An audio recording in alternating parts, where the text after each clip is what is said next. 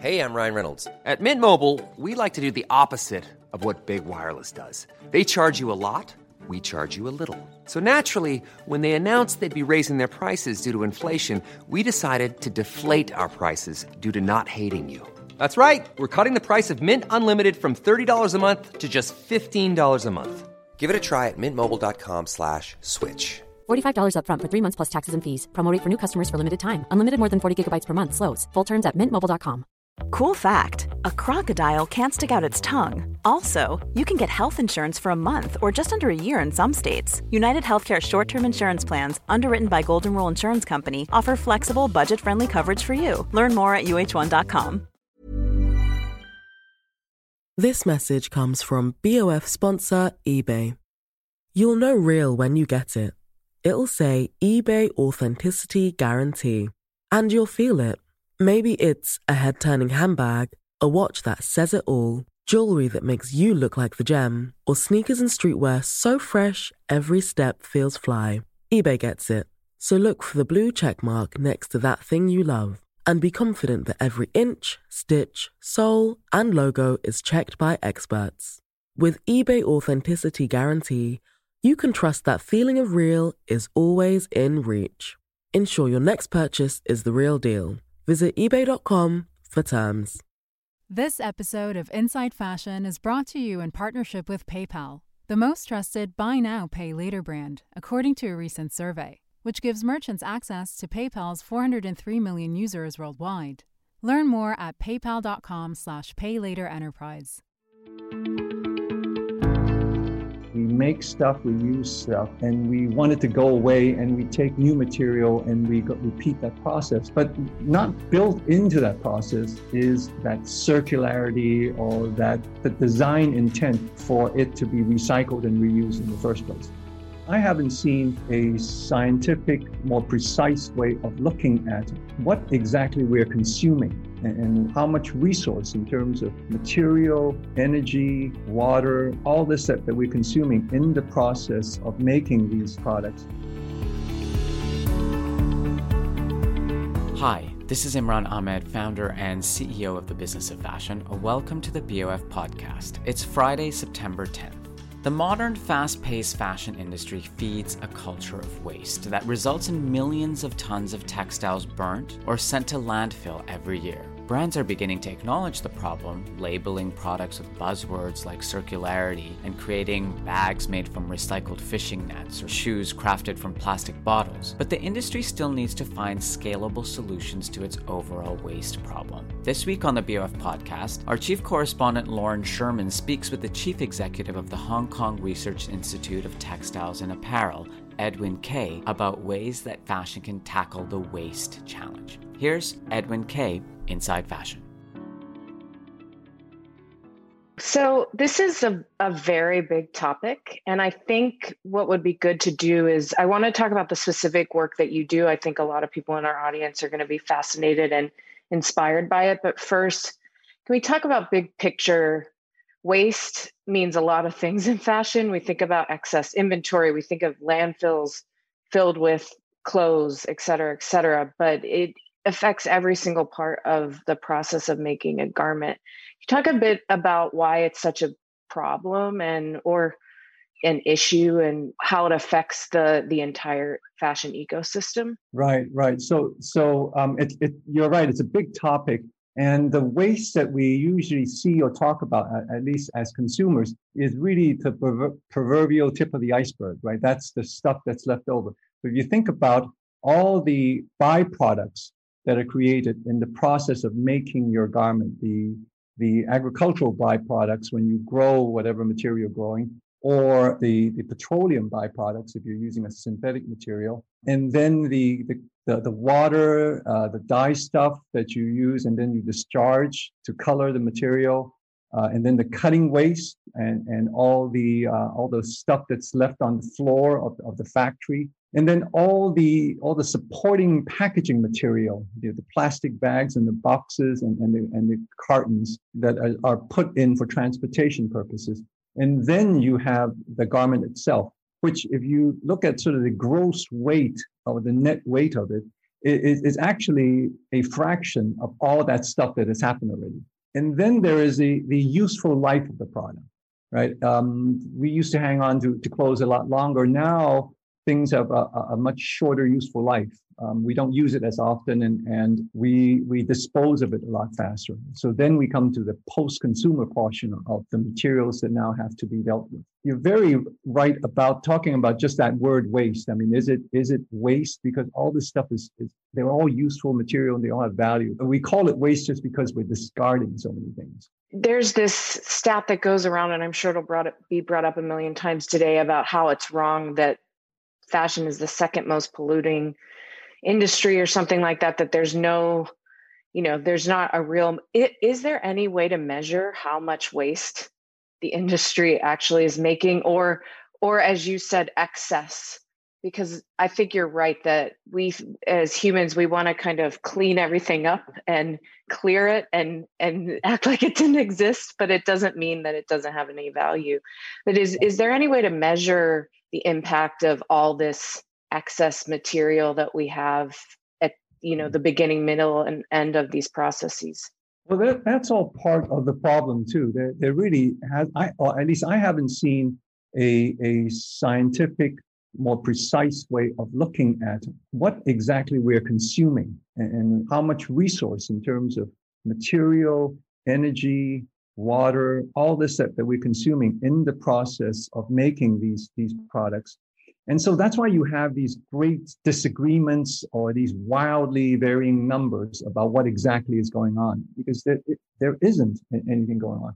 Uh, there, there isn't any precise measurement. And I think one of it, one of the reasons for that is that our rate of consumption of apparel, garments, and, and the materials for it has been going up so rapidly in the last decade or two that once upon a time it really was not that big of an issue. It just it just wasn't something that that it, it is too trivial almost for us to measure because we just hang on to stuff. But now we we have this this we've changed our attitude and our relationship with, with our apparel.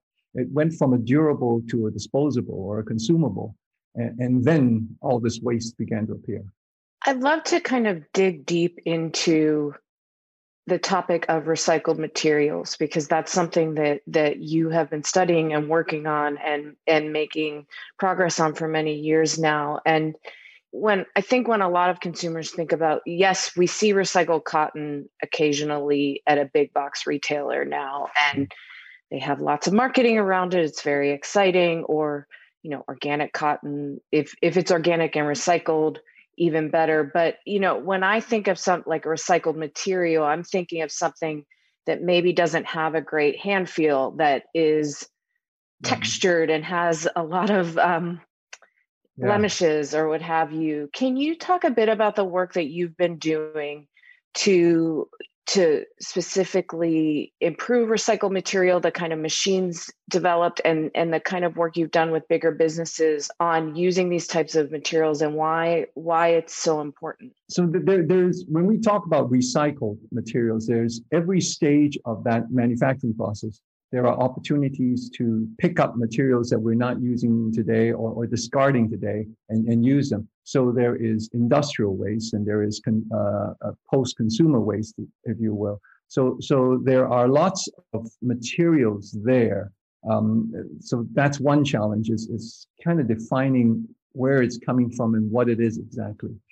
Uh, two, I think when we talk about recycling today, we really are trying to deal with a problem that somebody else created some time ago. And, and we're sort of trying to retrofit a solution into a problem that appeared. And, and the, the way I, uh, the reason why I think about it that way is, is first of all, fundamentally today, if you look at our fashion apparel supply chain, it is still linear in shape. You know, we, we make stuff, we use stuff, and it and we want it to go away and we take new material and and we go, repeat that process. But not built into that process is that circularity or that the design intent for it to be recycled and reused in the, in the first place. So so we have that challenge which is fundamentally we we are we we we have this this this uh, one way uh, direction uh, of, of our supply chain. And, and then secondly, uh, in terms of how apparel is built today, a lot of apparel is built without thinking about how am I going to reuse this? How am I going to uh, um, dismantle it so that I can make something else out of it? And so what happens is that we make it very difficult for things to be recycled because it's blended because it is uh, put together in a way that, uh, um, with other mixed materials or, or, assembled in a way that it is very difficult to, to break apart. So those create challenges for us. Once, you know, I go back to this idea of durables and consumables. Once upon a time, we don't have to think about that because we tend to hang on to to our clothes for a really, really long time, and so it doesn't lend itself to be a to be a big problem why recycling has become more and more of a of an opportunity for us is because we aren't thinking of our apparel as durable. We we are throwing things away, and because we have these ever um, more and more rapid uh, cycles of fashion, uh, and these cycles of fashions are shorter than the useful life of the material that our apparel uh, are, are made from. And so it creates this opportunity for us to think about recycling. So what are what are you doing specifically? Can you talk a bit about the work that you've done with the H&M group? Because I think that's that's a really unique project and and these machines that have been developed if a business like Monki can use them does that mean that every every scaled business could could use them we we work specifically with the h&m foundation uh, or the H&M Foundation came to us about six years ago, and and uh, we have had a research partnership with them. Uh, they are by no means the only brand uh, that we have partnership and, and, research partnerships with. We also work with, with other brands, but they certainly have been the the most interested in in uh, looking at recycling. So for the last uh, five years, uh, our first series of projects with them is around uh, recycling and, and, specifically recycling methodology. And, and what we want to do is to look at it a lot more holistically. We are, we are an applied research center, but when we look at something like, like uh, a challenge of recycling, it's a, you, you can't look at it out of context. If you solve the science problem and you don't make the business case for it or you don't create the logistics for it then you you have sort of like a, a half-baked solution that uh, makes you feel good or works well in the lab but doesn't have a real world application. So we have been looking at first of all just what are the different methods of recycling and is there a business case that we can make with one of them so we look at mechanical recycling which you mentioned earlier you know hey look you end up paying more money for a something that is not as comfortable and you have to compromise on, on some of the aesthetics uh, so uh, then, well, then we looked at biological systems, which, and we're still on that. Uh, uh we're using fermentation and different enzymes to separate, break down, and transform materials uh, into uh, either separating them or, or, transforming them into other useful materials that we can re, reuse in uh, for for garment applications. So that work is ongoing. And then we we looked at uh, chemical recycling, which in recent years have become quite um, a, uh, a, a, domain that there's a lot of interest. A lot of people see that uh, uh chemical recycling as the the uh, with the highest opportunity for for uh, developing some useful, efficient uh, uh, recycling methods. And we went down that road for, for about three years, but we kept coming up with the, the problem of creating new problems when we solve an old problem, which is we, we create uh, a, a chemical waste stream that we now have to deal with. And so um, we said, well, that probably shouldn't be that that's that's not a very elegant solution. Is there something that that works better? And so we started taking chemistry out of out of uh, our chemical recycling uh, efforts uh, um, and so we ended up with this this uh, breakthrough that we announced uh, uh, about 18 24 months ago called the hydrothermal system which is using heat and pressure to separate blended material and and recover from from it um, useful material which are uh, without any deterioration to the to the look, the hand feel, or the or the characteristic of the material, uh, and at the same time, um, new useful raw materials for other types of new uh, um, yarns and fibers that we can we can reuse again. Uh, so that uh, so and, and I can go on. There's a lot of interesting byproducts that came out of that, but but that that's sort of uh, one group of experiments that we're, we're very excited about. Hey, I'm Ryan Reynolds. At Mint Mobile, we like to do the opposite of what big wireless does. They charge you a lot. We charge you a little. So naturally, when they announced they'd be raising their prices due to inflation, we decided to deflate our prices due to not hating you. That's right. We're cutting the price of Mint Unlimited from $30 a month to just $15 a month. Give it a try at mintmobile.com slash switch. $45 upfront for three months plus taxes and fees. Promo rate for new customers for limited time. Unlimited more than 40 gigabytes per month. Slows. Full terms at mintmobile.com. Hey everyone, it's Jen and Jess from the beauty podcast Fat Mascara here to talk about Sol de Janeiro. So many of the beauty experts we interview on our show say that the key to great skin is to treat every inch of your body with the same attention you give your face. One of our favorite ways to do that is with Sol de Janeiro's Beija Flor Elastic Cream, a rich body cream that's clinically proven to boost collagen and has been shown to improve skin crepiness on the chest in just two weeks. Plus, it's scented with Sol de Janeiro's Cheirosa 68 fragrance. Sol de Janeiro is offering you 10% off your first order on soldejaneiro.com and free shipping with the code ACAST10. That's S O L D E J A N E I R O, soldejaneiro.com, and use the code ACAST10 for 10% off.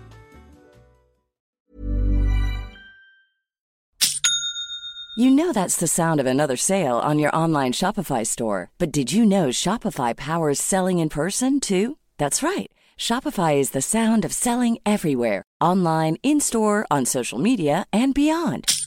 Shopify POS is your command center for your retail store. From accepting payments to managing inventory, Shopify has everything you need to sell in person. With Shopify, you get a powerhouse selling partner that effortlessly unites your in person and online sales into one source of truth. Track every sale across your business in one place and know exactly what's in stock. Shopify helps you drive store traffic with plug and play tools built for marketing campaigns from TikTok to Instagram and beyond. Plus, Shopify's award winning 24 7 help is there to support your success every step of the way. Do retail right with Shopify. Sign up for a $1 per month trial period at shopify.com slash BOF, all lowercase. Go to shopify.com slash BOF to take your retail business to the next level today. Shopify.com slash BOF.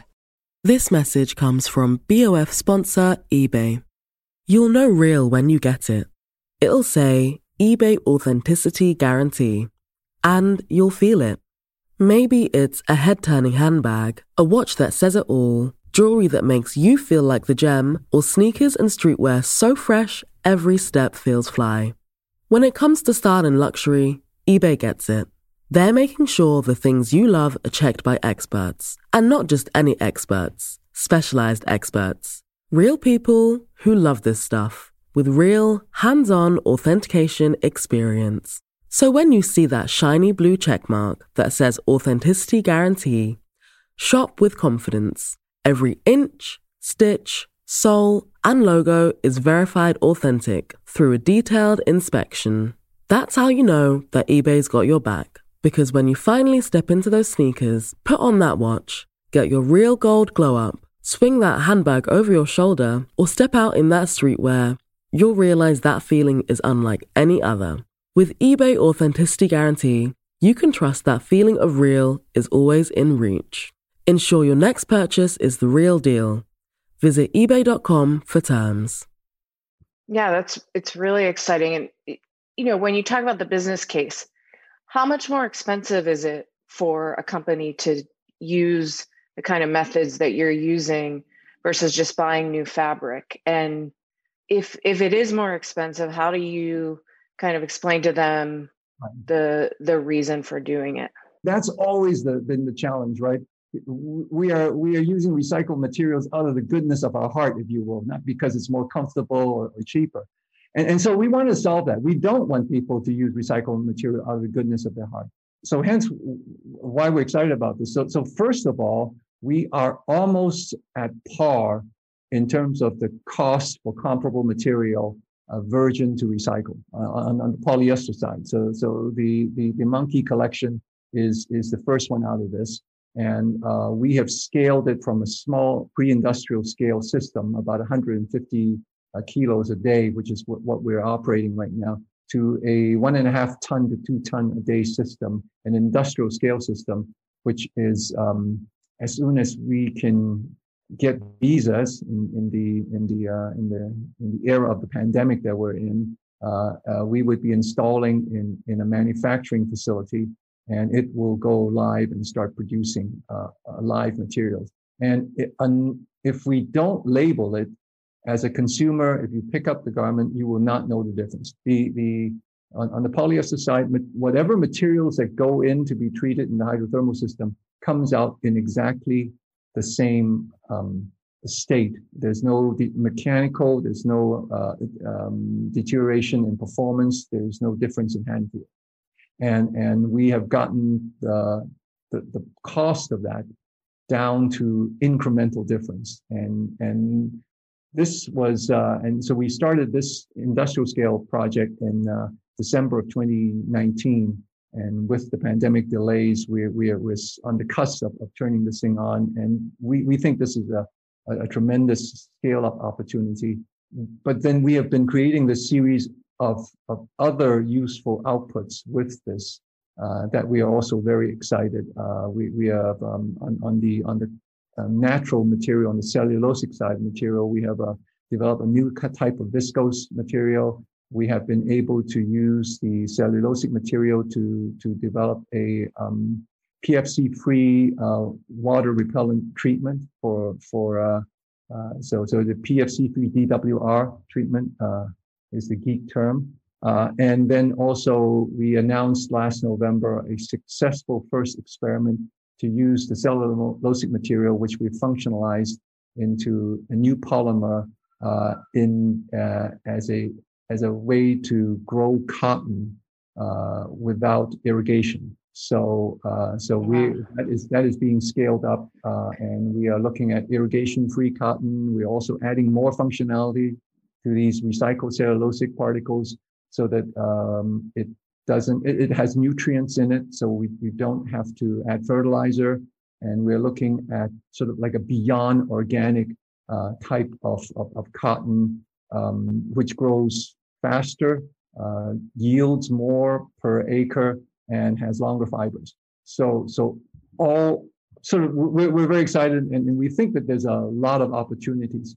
Um, uh, and and all of this is to is to make the, the, the business case for this, so that so that uh, we recycle uh, because it's it's it's not only it's a do well do good uh, type of a business proposition.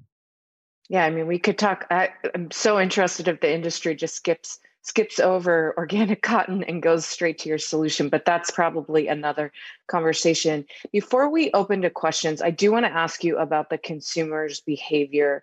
You mentioned that that the Monki Project, there's not going to be a, a it's not going to be labeled or or what have you with recycled materials. I think this is something that you know it's very difficult if you do a survey and you ask consumers yes i would like my products to be i want to buy less and save more or what have you and and i want to wear my clothes forever i want to invest. They'll all say that they want to do that. The the way that people act and and the way their intentions are often very different eh, but i'm curious to know from you you know especially over the last year and a half how has consumer behavior changed and how do you see that like talking about the business imperative of of these sorts of changes in in the operating model um, mm. how has the consumer's behavior changed I, do you think permanently and and what does that have to do with the work that you're doing and the work to make the industry more circular right right right, right. let me speak about that in, in, in more general terms um, about the, the consumer, how, how the consumer has changed, especially through the pandemic. One of the things that we, we observed is that consumers are now much more uh, engaged. I, I think you're right. There is still an inconsistency with what consumers say and what they do, how they spend, how they consume. And, and, and I, I don't really, the onus is not so much on the consumer. I don't think we as an industry have done a very good job at giving point of sale information that is helpful to consumers to make uh, consumption decisions about hey, if you buy a uh, product A versus product B, here is the carbon footprint, here's what you're you're doing, and, and here's how you can make a difference. We don't have that. We don't have the nutrition label, if you will, of, of, of that of, of the, the products that we sell. And and so it's on us to to be better at, at working on that communication. Consumers through the pandemic have a, a changed relationship with with with uh, the garments. Garments are now um, more functional than they're aesthetic. Um, consumers want to make a difference with how they consume. You, you can see it by the, the, the, logos that they want on their chest uh, to, to, to, to, speak about how that um, aligns with, with their value system. And I think the other th- interesting change is that consumers that we have seen or that we have talked to want to be part, want to be a lot more active. They want to be part of the solution. They don't want to just be a, a victim or a bystander of what is going around. So, so uh, the connection between personal health and the health of the planet is something that is very, um, uh, very powerfully brought uh, uh, brought to light with the pandemic. You know, what happens to you and what happens to your community. It's kind of sort of an, an extension of the same thing. So so so we we we think this is this is really good. This this would really uh, uh, there is that will. So so how can we support that by by giving the tools and by giving the options to to the uh, consumer as well too. And, and and I'll also add that today, just by saying that oh we we have recycled content, we're, we're kind of green as a brand. Uh, it doesn't doesn't you, you don't stick out from the crowd. Everybody has something like that you, you now the demand uh, from the consumer, expectation for consumers also higher. You have to be not only not one of the bad guys, you have to be one of the good guys, right? So, so what are you doing uh, for for for climate change? What are what are you doing to to be carbon negative? Uh, what are you doing so that you can be much more regenerative or or uh, supporting biodiversity? I, th- I think all those are are now front and center questions for for for the industry. And how much does discounting culture and and you know in the last year and a half a lot of very very large apparel retailers have really dialed back on discounting mm. many at the high end but also at the middle have increased their prices in the middle a lot of them by 25% what have you. They're talking a lot about less promotion in the US that's a mm. huge huge issue. But in Europe and I think in in Asia as well increasingly how does the discounting culture and the the attempt to pull away from that factor into this circularity? Why do businesses need to do that in order to get away from from discount? Yeah yeah. And and that also by the way going back to your original first question that also is waste right stuff that you make that nobody wants to buy and and i think that the challenge in in that the pandemic also put a spotlight on is that we are in a fast changing dynamic marketplace globally. And, and so it is getting harder and harder to, to predict consumer demand uh, using the existing models uh, and, and working in the, in the calendars that we have been working to. Uh, consumers are, are much more, um, they, they really want things to be relevant and useful and, and they really want these products to track with their lifestyle changes. So in the uh, in the pandemic, it's quite obviously that comfort over over aesthetics and things like that. So so there there's a there's a lot of opportunity to work on more intelligent ways to to to do uh, analytics and to do predictives with consumers. And, and so that, that's another uh, uh, great opportunity not to make a mistake in the first place. Yeah, so we have time for one question, and, and quite a few people in the audience, including Sarah from Chicago and some other people, have mentioned this policy, government framework. How important is it in terms of regulating this stuff that that different governments that produce a lot of product or consume or con- countries that consume a lot of product create some sort of policy to help move these initiatives through and make make change?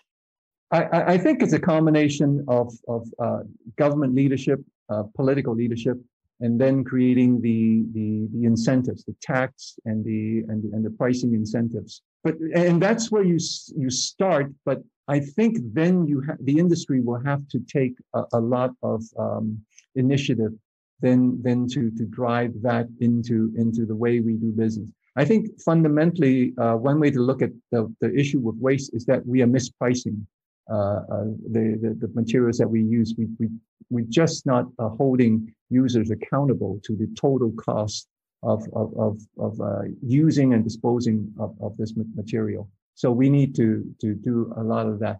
Uh, but very soon thereafter, I think I think business purpose and, and business um, values will have to follow through that, that we, we have to be a, uh, an industry for good and, and, and, a business that, that is, uh, that is supportive of, of, a, of a much more healthy uh, marketplace. Edwin, thank you so much. I could talk to you for another two hours.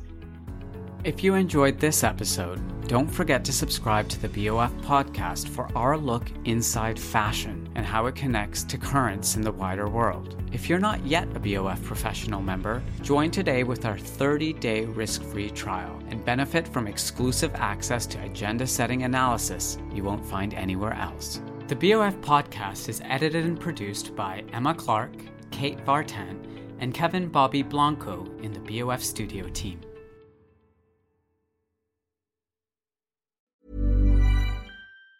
Hey everyone, it's Jen and Jess from the beauty podcast Fat Mascara here to talk about Sol de Janeiro. So many of the beauty experts we interview on our show say that the key to great skin is to treat every inch of your body with the same attention you give your face. One of our favorite ways to do that is with Sol de Janeiro's Beija Flor Elastic Cream, a rich body cream that's clinically proven to boost collagen and has been shown to improve skin crepiness on the chest in just two weeks. Plus, it's scented with Sol de Janeiro's Cheirosa 68 fragrance. Sol de Janeiro is offering you 10% off your first order on soldejaneiro.com and free shipping with the code ACAST10. That's S O L D E J A N E I R O, soldejaneiro.com, and use the code ACAST10 for 10% off.